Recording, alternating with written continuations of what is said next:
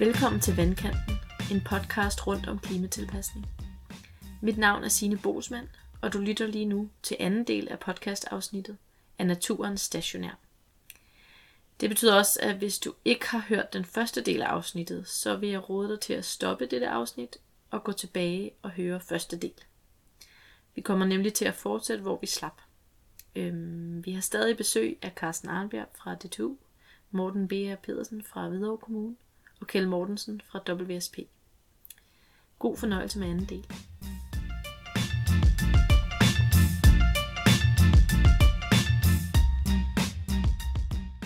De danske kystområder indeholder mange forskellige dyrearter og naturtyper. Mange af disse er beskyttet af naturbeskyttelsesloven og internationale bestemmelser, som f.eks. Natur 2000. I Danmark er der udpeget 257 Natur 2000-områder. De udgør til sammen 8% af landarealet. Natur 2000-områderne er udpeget for at beskytte naturtyper, levesteder og plante- og dyrearter. Der er troede, sårbare, karakteristiske eller sjældne i EU. Naturtypernes og arternes bevaringsstatus er defineret som alle de forhold, der indvirker på naturtypen eller arten, og som på lang sigt kan påvirke eller få indflydelse på arternes udbredelse, talrighed og overlevelse. Og det følger af habitatdirektivet og habitatbekendtgørelsen. Hvorfor vi mene, at det er vigtigt med naturbeskyttelseslovgivning, som for eksempel Natur 2000, hvis I altså mener det? Hvis vi ikke havde haft øh, habitatdirektivet og de, øh, den forholdsvis øh, stramme regulering, der ligger i det, så havde vi haft meget mindre natur i Danmark i dag. Jeg var oprindelig EU-modstander. Jeg er meget glad for EU i den her sammenhæng, må jeg sige. Det havde virkelig set skidt ud. Nu har jeg været med til mange store infrastrukturprojekter i forskellige rådgiverbikser og set, at der er blevet lavet anlægslove, som shortcutter muligheden for at, øh, at opponere i forhold til den nationale lovgivning, altså naturbeskyttelsesloven, hvor man bare siger, at man laver en anlægslov, og så fører den der naturbeskyttelseslov, den, den, har ikke lige, den, den gælder ikke lige her i det her tilfælde. Øh, der har vi heldigvis habitatdirektivet, som man ikke lige nationalt kan shortcutte. Så den er helt afgørende for, at vi øh, stadigvæk har hvad vil sige, nogle rester at samle på i Danmark. Jeg kan ikke lade være at tænke på, øh, nu både bor og arbejder jeg i Hvidovre, og når jeg går rundt der, så kan jeg se, at den mest oprindelige natur, vi har, den er bygget for 100 år siden. Øh, og når jeg så kigger ud over øh, kaldeboderne og tænker, hvis nu habitatdirektivet havde fandtes fra 30'erne engang, hvilket fantastisk naturområde havde det ikke været, der er der, som nu er væk. Øh, så vi kan ikke undvære en, en øh, naturbeskyttelse, og vi kan heller ikke undvære Natur 2000 og Habitatdirektivet. Men vi er også nødt til at se, at naturen ændrer sig nu øh, af en irreversibel proces, som vi har fået sat i gang, og vi er nødt til at få det bedst muligt ud af det, og derfor er vi også nødt til at gentænke, hvad er det, vi skal beskytte med vores Natur 2000-områder.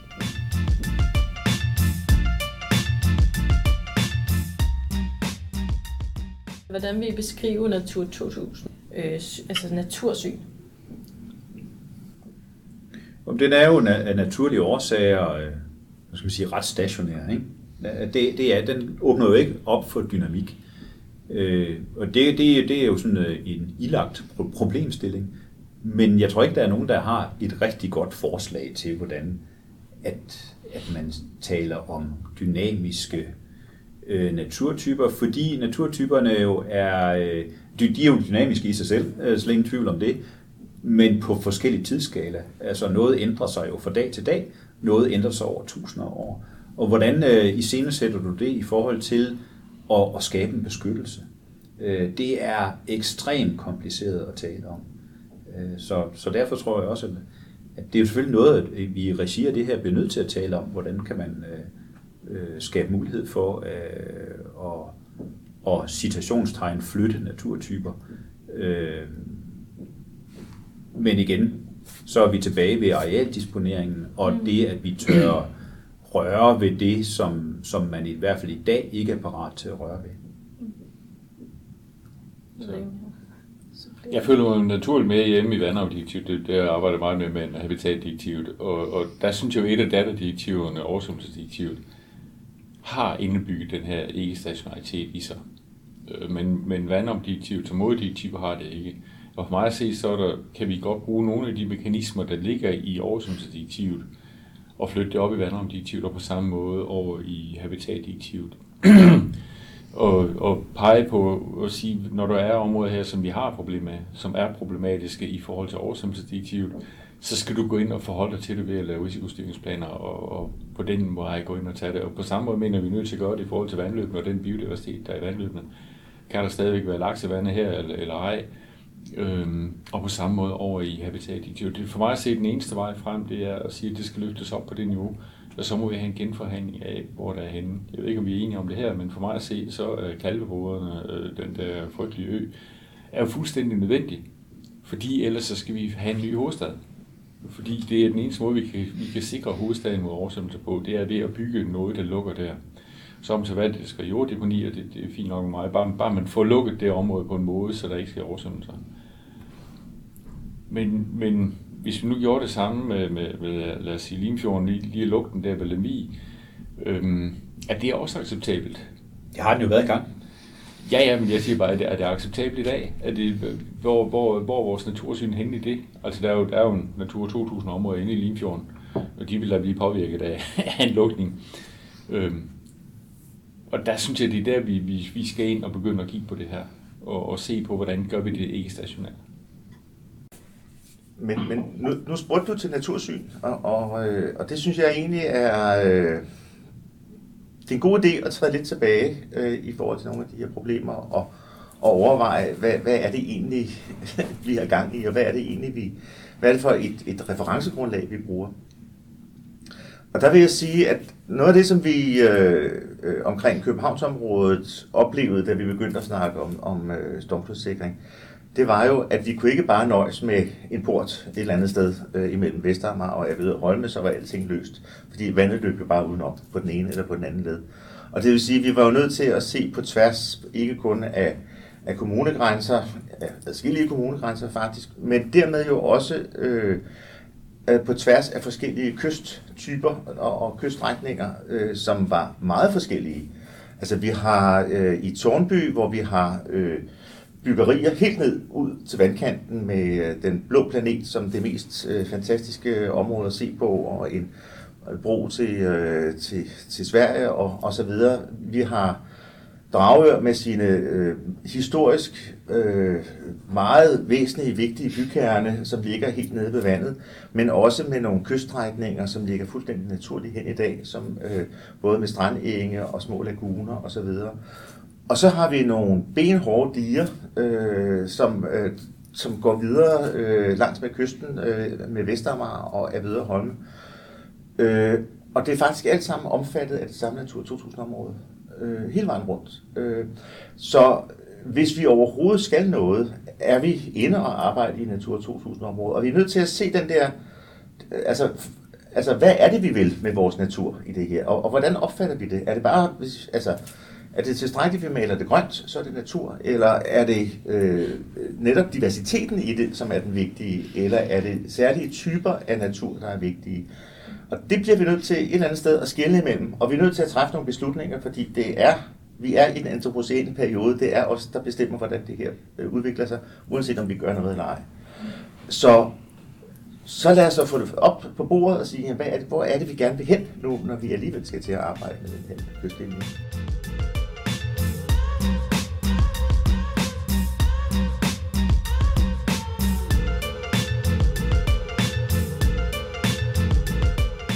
Hvem er det, der har, hvem er det, der har ansvaret for det? Hvem er det, der, der skal tage de her diskussioner? Fordi lige nu snakker vi så om det. Men hvordan, hvordan kan man på en eller anden måde få, få det her aktiveret? Hvem, hvem, hvem tænker I, der skal tage de diskussioner? Ja, det skal politikerne. Det er politikerne. Det er jo, ja, vi lever i et demokrati, så det er jo politikerne, der skal tage de her diskussioner. Der kan godt være, at der er nogen, der skal tænde op under dem, kan man sige. Det er der i den grad brug for. Øh, så kan man jo så sige, at, øh, at mange beslutninger bliver øh, måske holdt lidt tilbage af den måde, som det politiske system det ligesom agerer på. Lad os bare sige det, det på den måde. Øh, og derfor er det svært at tænke ind i nogle processer, som har så lang tidsskala, som det vi snakker om her. Øh, jeg har også set diverse økonomer, som mener, at vores politiske system måske har, ligesom har meldt pas på og, og agere i, i den tidsalder, vi er i dag. At, at man måske øh, frem for at skulle øh, øh have mulighed for at være valgt over lange perioder, kun skulle være valgt på en fast periode, og så skulle man kunne agere inden for det, så man havde lidt nemmere ved at tage de rigtige beslutninger, frem for bare beslutninger, som skulle basere ens genvalg i stedet for. Det var en interessant øh, tankegang. Øh, fordi jeg tænker, at, at hvis det her det skal have øh, nogle gang på jorden, at man skal tænke en ændring af habitatdirektivet, jamen så er det jo noget, der skal ske fra politisk side, så at man øh, kommunikerer på den rigtige måde i forhold til kommissionen, øh, og kommissionen ligesom tager det alvorligt og, og agerer i forhold til det. Øh, og det er der ikke noget, der tyder på i øjeblikket, at, at, at det er den vej, som, som vinden blæser. Mm-hmm. Øh, og så, øh, så er det jo vigtigt, altså for eksempel, så, vi har jo nogle naturtyper i Danmark, som, hvor vi har en meget, meget stor andel af hele klodens samlede bidrag af den, eller øh, indhold af den øh, naturtype. Øh, så derfor så er det jo et samspil mellem nationale interesser og, og internationale interesser, som ligesom skal, som skal lægge linjen for, hvordan at, at det her det kommer til at fungere. Ikke? Øh, jeg har svært ved at se, at, at man sådan kan skabe den nødvendige plasticitet i det her til, at, at man agerer på en, en kort tidsskala.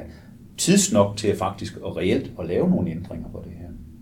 Altså jeg tror, at mange af de her naturtyper, de kommer til at forsvinde, inden vi nærmest er, ja, kommer ud af starthullerne. Øh, og det, det svarer jo meget godt til, til hele klimasnakken, kan man sige, fordi at, at inden vi nåede egentlig at tænke os om og gøre noget ved CO2-bidraget, jamen så bliver vi overhældet indenom af, af, af, hvordan de faktiske forhold viser sig. Så, øh, så der er i den grad brug for, at vi bliver agile, som der er nogen, der begynder at sige. Og nu sagde du jo selv, at øh, politikerne de bliver valgt hver fjerde år. Øh, hvad kan vi gøre så for at få skubbet til dem, altså så de får øjnene op for det, vi sidder og snakker om her? Altså, dybest set, så, så jeg, jeg synes jo, vi har jo dybest set de politikere, vi selv har fortjent.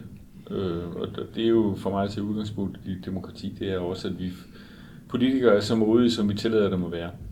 Og øh, det tror jeg er nødt til at være udgangspunktet for en snak om, hvad, hvor, der, hvor det er, vi, hvad vi kan forlange af politikere. Og øhm, når ikke vi tillader politikere at være sårbare, når ikke vi tillader dem at sige, at det her det er svært, øh, så blokerer vi også for en løsning. Fordi vi kommer til at se et tab i biodiversitet. Det har vi set de sidste 50-100 år. Øh, stort set siden, øh, siden romerne begyndte at lave Sahara i, i Afrika, så er det, der er det gået tilbage. Og, og det er vi nødt til at begynde at tale på en måde, så vi får skabt en platform, der siger, ja ja, men der må, der må også være en stoplinje. Der må være noget, og ikke andet så for at sikre artens egen overlevelse, så er vi sgu nødt til at have en vis biodiversitet, fordi vi skal have noget at leve af, vi kan ikke leve af andre mennesker.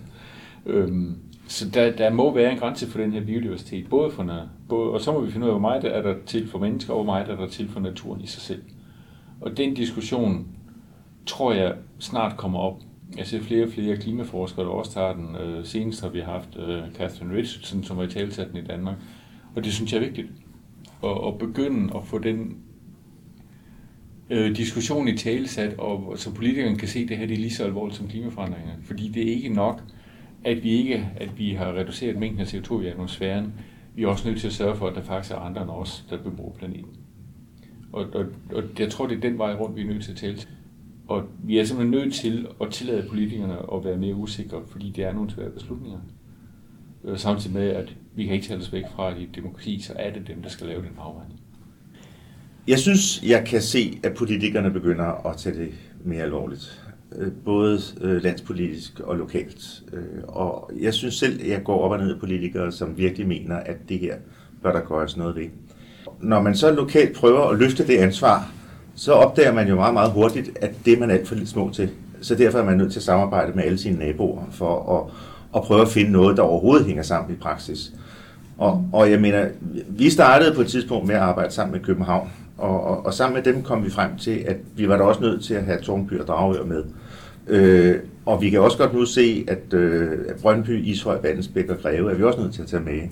Så øh, inden vi får set os om, så har vi jo øh, hele den østlige Sjællandskyst øh, med i det her, hvis, vi overhovedet, hvis det overhovedet skal give mening. Øh, så det så understreger et eller andet sted det her med, at, at den måde, vi som samfund agerer over for de her udfordringer på, den, øh, den er altså ikke så rationel, som den burde være, og den er ikke så effektiv. Og vi får nok i mange tilfælde skabt os nogle, nogle problemer, som øh, gør det endnu vanskeligere at, at gøre det, der skal til. Øh. Og så peger du jo på det, som stadigvæk er for mig at sige, at den nemme del. Fordi hos jer handler det om klimasikring. Det handler om, at vi skal beskytte det der vores hovedstad, som er nødvendigt for, at vi kan fungere som samfund. Øhm, men når, i, i samme øjeblik, vi kommer væk fra de der kommuner, så er vi nødt til at have diskussioner om, hvor er det så, naturen faktisk er plads. Er det, er det Kærteminde, eller er det Svendborg, eller er det Vejle, eller er det Hovens Øje, eller hvor er det henne, der faktisk skal have lov til at være natur? Hvor er det, vi ikke skal bygge? Hvor er det, vi skal give naturen plads? Øh, og det er nemt nok i fordi jeg har købt brugt Strandpark, og den tager ligesom øh, alt det, der kunne have været naturligt, og så går vi direkte op i nogle diger. Så I har det nemme, ikke? For jer der, der er det en sikringsløsning. Vi er nødt til at snakke klimatilpasning i resten af landet, og derfor er den løsning, jeg er bange for, det er, at man tager jeres løsning og kopierer ud i resten af landet, fordi så har vi tabt på naturen. Ja, og, og, og ikke kun på naturen. Altså fordi det ender jo med, at dem, der har råd, de sikrer sig. Så det, vi giver tilbage til naturen, det er dem, der ikke har råd. Og det er måske ikke det mest optimale, når vi taler om at beskytte naturen. Jamen, det var lige et spørgsmål til, til dig, Morten, fordi nu nævner du det her med, at, at I på tværs af kommuner i hovedstadsområdet har fundet ud af, at det, det, det, det egner sig bedst at arbejde sammen, når man snakker kystprojekter og naturbeskyttelse derude i, i kystområderne. Og det leder mig lidt hen til, jeg, jeg, jeg, så er jeg lidt interesseret i at høre din holdning til, jamen, hvad synes I om, at, at øh, man har, nu har en kystmyndighed ude i de lokale områder, ude i de lokale kommuner? Er det, det, er det den rigtige beslutning, der blev truffet dengang, da myndigheden blev, blev overdraget for et år siden? Eller er det bedre, at man måske i højere grad skal tænke i hele kystoplande, eller øh, hele vanderplanen, eller hvad man nu kunne tænke sig, øh, eller hvordan skulle det være? Jeg tror, at... Øh,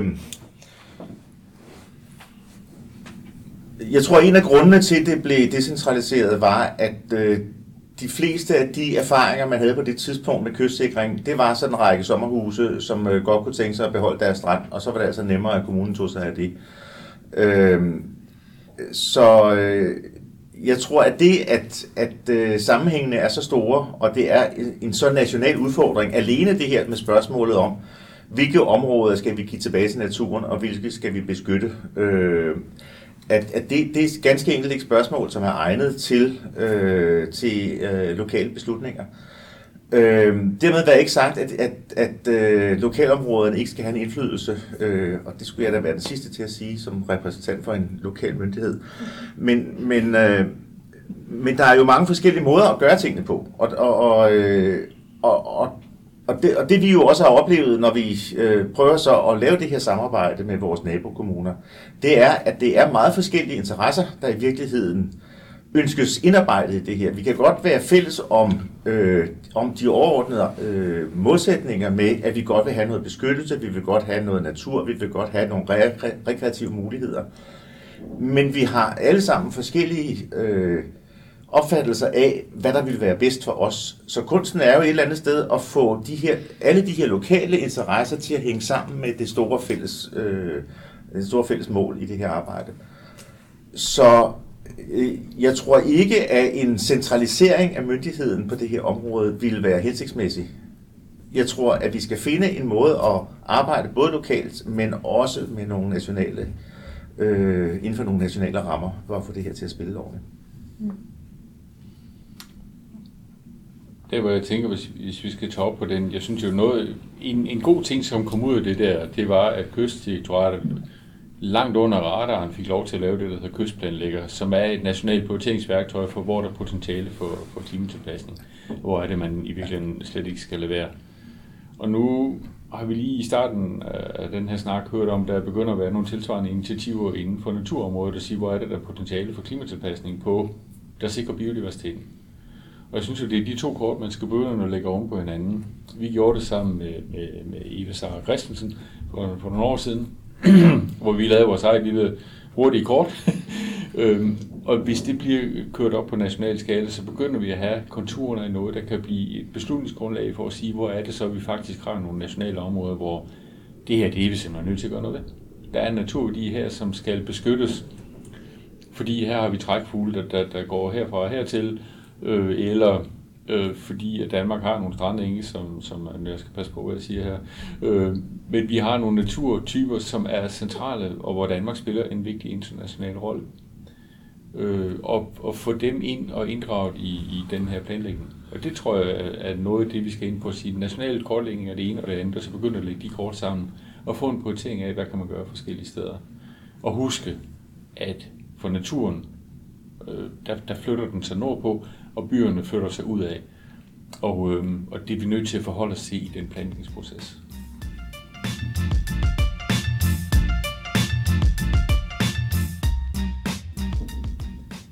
78,5 procent af EU's samlede kontinentale strandenge, de findes i Danmark. Det er jo næsten alt. Det var ikke så lidt endda. Så der er noget at passe på. Ja. Og der er jo så en række fuglearter, der netop er knyttet til de strandenge, som du også er inde på. Ikke?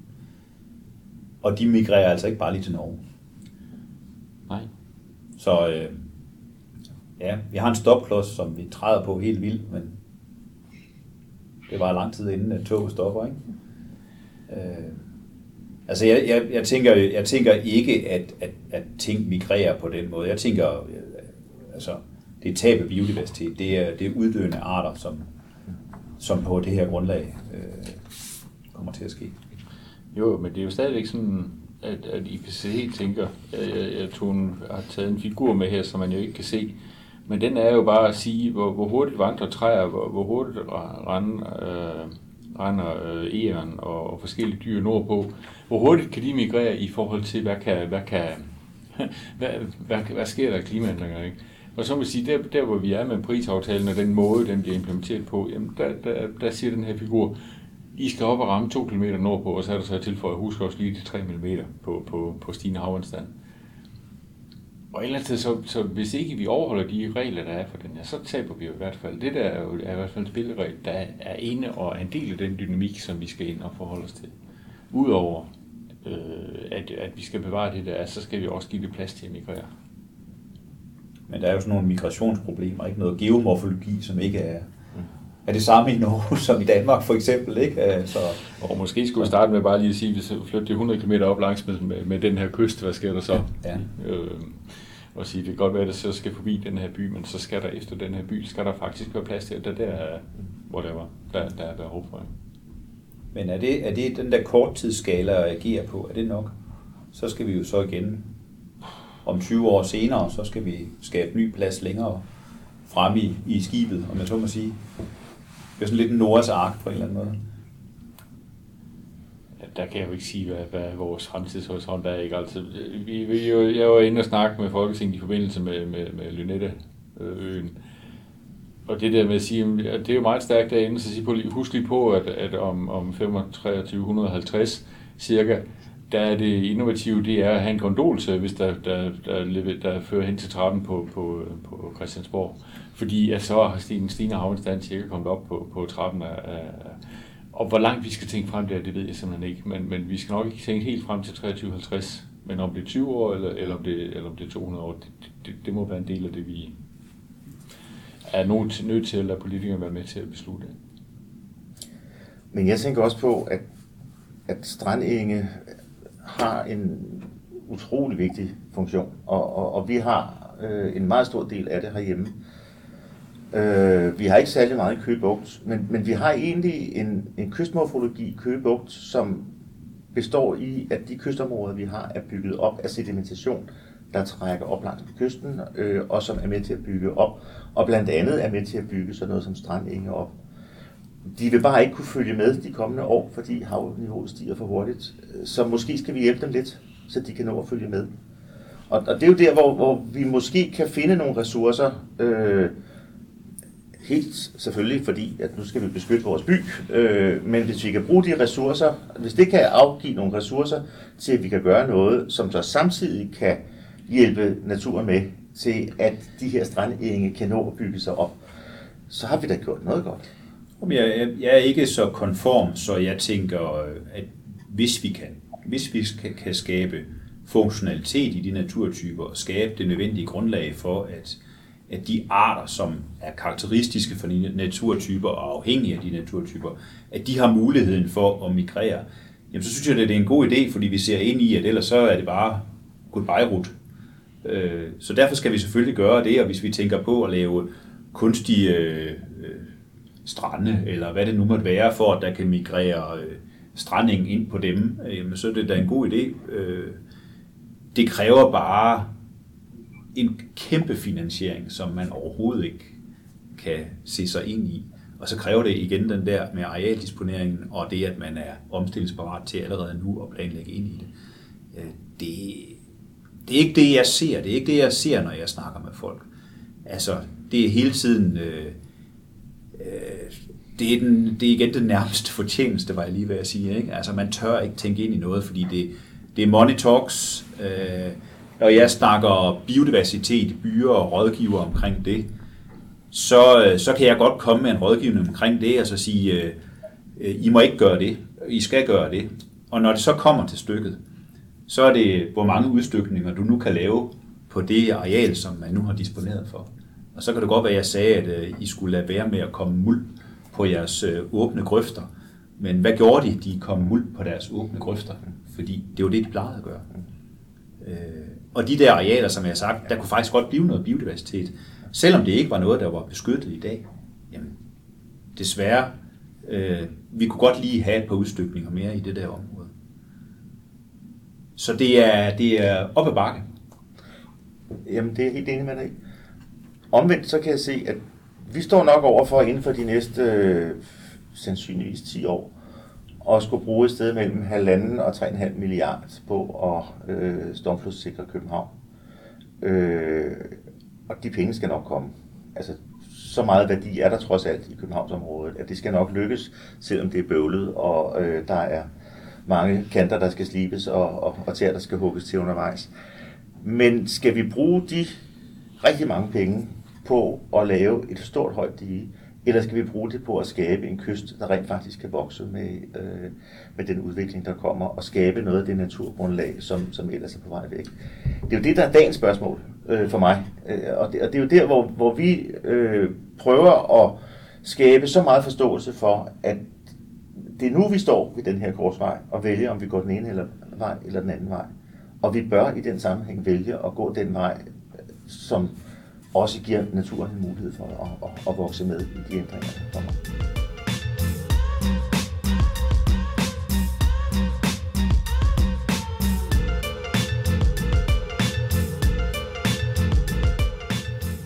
Teknik- og Miljøforvaltningerne i Københavns Kommune og Hvidovre Kommune har i fællesskab afdækket muligheder for at beskytte sig mod stormflod fra syd. Et fælles visionsoplæg giver et fagligt bud på, hvordan en sammenhængende naturbaseret beskyttelse af hele hovedstadsområdet kan se ud. Analysearbejdet er støttet af Miljøministeriet og Realdania som en del af indsatsen Byerne og det stigende havvand. En stor del af området i projektet det er beskyttet øh, af Natur 2000. Hvad har det haft af betydning for processen og valg af løsning? Jamen, det har jo været en central del af processen, vil jeg sige. Øhm, fordi den sikring, vi, vi arbejder med nu, og, og som, som det her visionsoplæg er, er et oplæg til, øh, er jo startet for 6, 7, 8 år siden med tanken om, at vi må lave en port. Noget så klassisk ingeniørmæssigt som en stor port, der kan åbnes og lukkes, øh, og, og så holdes, lukkes, når vand, holdes lukket, når vandet er for højt. Øh, og hver eneste gang, vi sådan ligesom har prøvet at konkretisere den her løsning, så har det vist sig, at der var et eller andet, vi ikke havde tænkt med ind. Øh, øh vandet løb udenom. Øh, der var nogle naturværdier, som var for væsentlige. Vi kom til at ødelægge øh, vandkvaliteten i kalveboderne, pludselig forsvandt badevandsmulighederne i Københavns Havn, og, og, og hvad vi end forsøgte af, af forskellige løsninger, så blev det ved med, der blev ved med at vise sig, at, at der var noget, vi, havde ikke, vi ikke rigtig havde fået med i betragtning. Så derfor har, har det, øh, det ekstra fokus, som det har været at have øh, et projekt i Natur 2000-området, har betydet, at vi har været nødt til at, at se på, hvad, hvad, hvad det sætter for rammer. Øh, og det har jo i sidste ende også fået os til at tage det, det sidste skridt i den her proces, fra at øh, øh, lade være at se det som en udfordring, der skulle overvindes, men som en rammebetingelse, som skulle inddrages øh, i det videre arbejde med det her projekt. Mm. Det var måske også lidt øh, nogle af de erfaringer, de havde i, i Roskilde øh, fra Jyllinge Nordmark, hvor, hvor de meget, meget længe fastholdt den her tilgang, at når, man, når vi bare ødelægger så lidt af, af noget beskyttet natur, så kan det ikke være væsentligt. Øh, og, og, og det var nok en lærestreg for os i virkeligheden også, fordi det var nok lidt det samme spor, vi var inde på i virkeligheden mm. i starten. Øh, og hvor vi, øh, hvor vi sådan i takt med, at vi udvidede vores horisont og vores synsvinkel på det her, også udviklede vores forståelse af, at sådan kan man ikke tænke. Altså det, det, det nytter ikke, fordi så er noget naturbeskyttelse ligegyldigt efterhånden. Øh, men at vi godt kan prøve at tænke den anden vej rundt og sige, hvad er det, det her naturbeskyttelsesområde er beskyttet for, og hvordan kan vi understøtte de beskyttede naturtyper? Hvordan kan vi måske ligefrem hjælpe dem til at stå stærkere, også i forhold til de naturforandringer, øh, som klimaændringerne fører med sig? Øh, og det har givet en styrke øh, i, i, i hvert fald hos os selv, mm. i, i den måde at arbejde med tingene på, som, som, øh, som har gjort, at, øh, at vi, øh, og faktisk også vores politikere efterhånden, har erkendt, at det er en anden tilgang, vi er nødt til at tage til det her område. Øh, det visionsoplæg, vi har lavet, var jo lidt et ønske om at prøve at øh, trække så mange forskellige fagligheder med ind omkring det her. Så der er øh, marinbiologer og terrestriske biologer, der er øh, arkitekter og kystteknikere og alle mulige forskellige mennesker, som vi har trukket med ind, og har hver selv spurgt dem, hvad er jeres vådeste drøm i forhold til at skabe en naturbeskyttelse, eller en, en, en kystsikring her? Hvad, hvad, er det virkelig godt kunne tænke jer? Og øh, så har vi bagefter spurgt dem, jamen, hvordan kan vi så få alt det sat sammen i, i et øh, projekt? Øh, og det er selvfølgelig heller ikke lige til, og vi er heller ikke i mål, og det vi har med vores visionsoplæg, det er nogle eksempler øh, langs med hvor den her kystlinje på, hvad man kan gøre. Men det som det først og fremmest er, det er, at vi har fået hævet os lidt op over øh, sådan dagligdagen og fået kigget ned på, på, på strækningen som sådan. Øh, og nok så meget åbnet øh, det her, øh, øh, den her forståelse, at øh, en kystlinje er ikke en linje. Øh, en kystlinje, det er det sted, hvor, hvor vandet nu tilfældigvis når til lige for øjeblikket inden for en kystzone. Mm. Og vi er simpelthen nødt til at se det her som en, en zone rundt langs med vores, øh, vores, hvad hedder det, øh, vores landområde. Ja. Og når vi så samtidig er der, hvor vi er, med det tættest befolkede sted i København, eller i, i, i Danmark, øh, med halvanden million mennesker boende inden for få kilometers afstand, så har vi jo et voldsomt pres, kulturelt øh, pres på, på de her kystlinjer og på den natur, der er. Det, jeg synes er farligt ved Hvidovre København-projektet, er, at jeg er bange for, at man kopierer resultatet og ikke processen. Fordi jeg synes, at I har kørt en god proces, og der, der kommer nogle ting ud af det. Og jeg er bange for, at man, man, I, har, I har vidst, at det har skulle være en løsning, der handler om at beskytte jer bagefter. Og jeg er bange for, at man tager og, og, og siger, fordi for mig var det ikke naturligt, at Jyllinge Nordmark skulle beskyttes. Det var et valg. Det er ikke, men det er ikke på samme måde et valg at beskytte videre over København. Og på den måde er der nogle ting i den der, hvor jeg håber, at processen kan gentages med, og hvor vi får et andet resultat. Og det er det, jeg virkelig gerne håber på, at vi, vi kan komme ud og som den her podcast måske også kan skubbe lidt til og sige, det er processen, der er vigtig. Og nysgerrigheden i forhold til at være åben for, at der så kommer et andet resultat. Jeg ser nu en proces imod, at viden bliver skabt, der kigger længere og længere frem, samtidig med, at beslutninger bliver taget på kortere og kortere sigt. Og den proces tror jeg er uheldig. Og der er vi nødt til på samme måde som en af mine børns klassekammerater boede i et hus, hvor de vidste, at hvis motorring 5 kom, så skulle det hus rives ned. I har et antal huse, der ligger over nærheden af Vejle. Hvis der kommer en jernbanebro hen over Vejle, så er de huse værdiløse.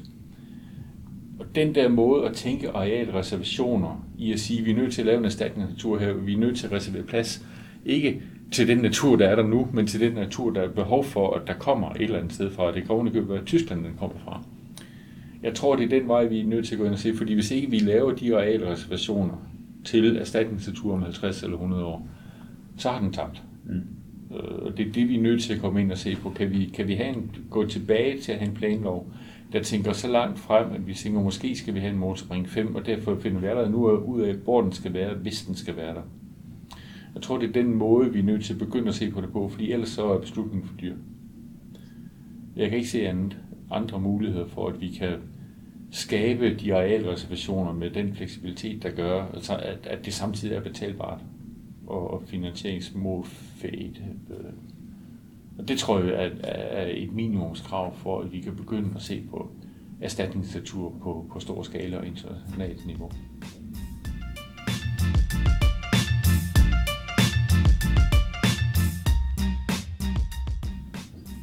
Jeg vil godt tage den lidt højere op. Altså fordi vi har lige nu har vi en, en, en jord, en jordklode, som har en carrying capacity på, på de her 8-10 milliarder mennesker, vi har. Vi skal være opmærksom på, at klimaændringerne gør, at de bliver mindre og mindre, og samtidig med, at naturen bliver, bliver øh, får sværere og sværere vilkår. Og der må vi bare sige, at, at vi, køber, vi er på vej med panden mod en, en mur, og, og, og vi, den der mur bevæger sig relativt hurtigt hen imod os. Og derfor så er det ikke sikkert, at vi når det, men hvis ikke vi når det, så er det skidt både for naturen, men især for os. Øh, det, og det er, spørgsmål om, det er ikke et spørgsmål, om vi kan og vil og, og få lovgivningen på plads. Det er en afgørende nødvendighed for, at menneskeretten kan overleve på sigt. Det er, at det her løses. Fordi ellers så kan vi ikke være, de, de mennesker er født, som skal løse problemet. Øh, og hvis ikke de løser problemet, så har vi ikke den biodiversitet, der skal til for, at vi kan brødføde os selv og give os selv det liv, vi gerne til vores børn, os selv og vores børn, som vi gerne vil. Det, derfor så er det en bunden opgave. Ja. Øh, og Morten kaldte det, der er no planet B, mm. og det er faktisk rigtigt. Ja. Tusind tak for en meget, meget spændende snak. Øh, det har sat en masse tanker i gang hos mig, og jeg håber også, at jer, der har lyttet med, har fået noget ud af det.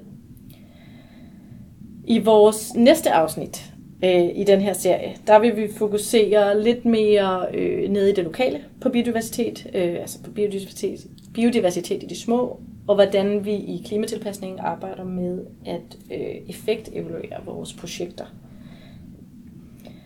Så det kan jeg glæde jer til.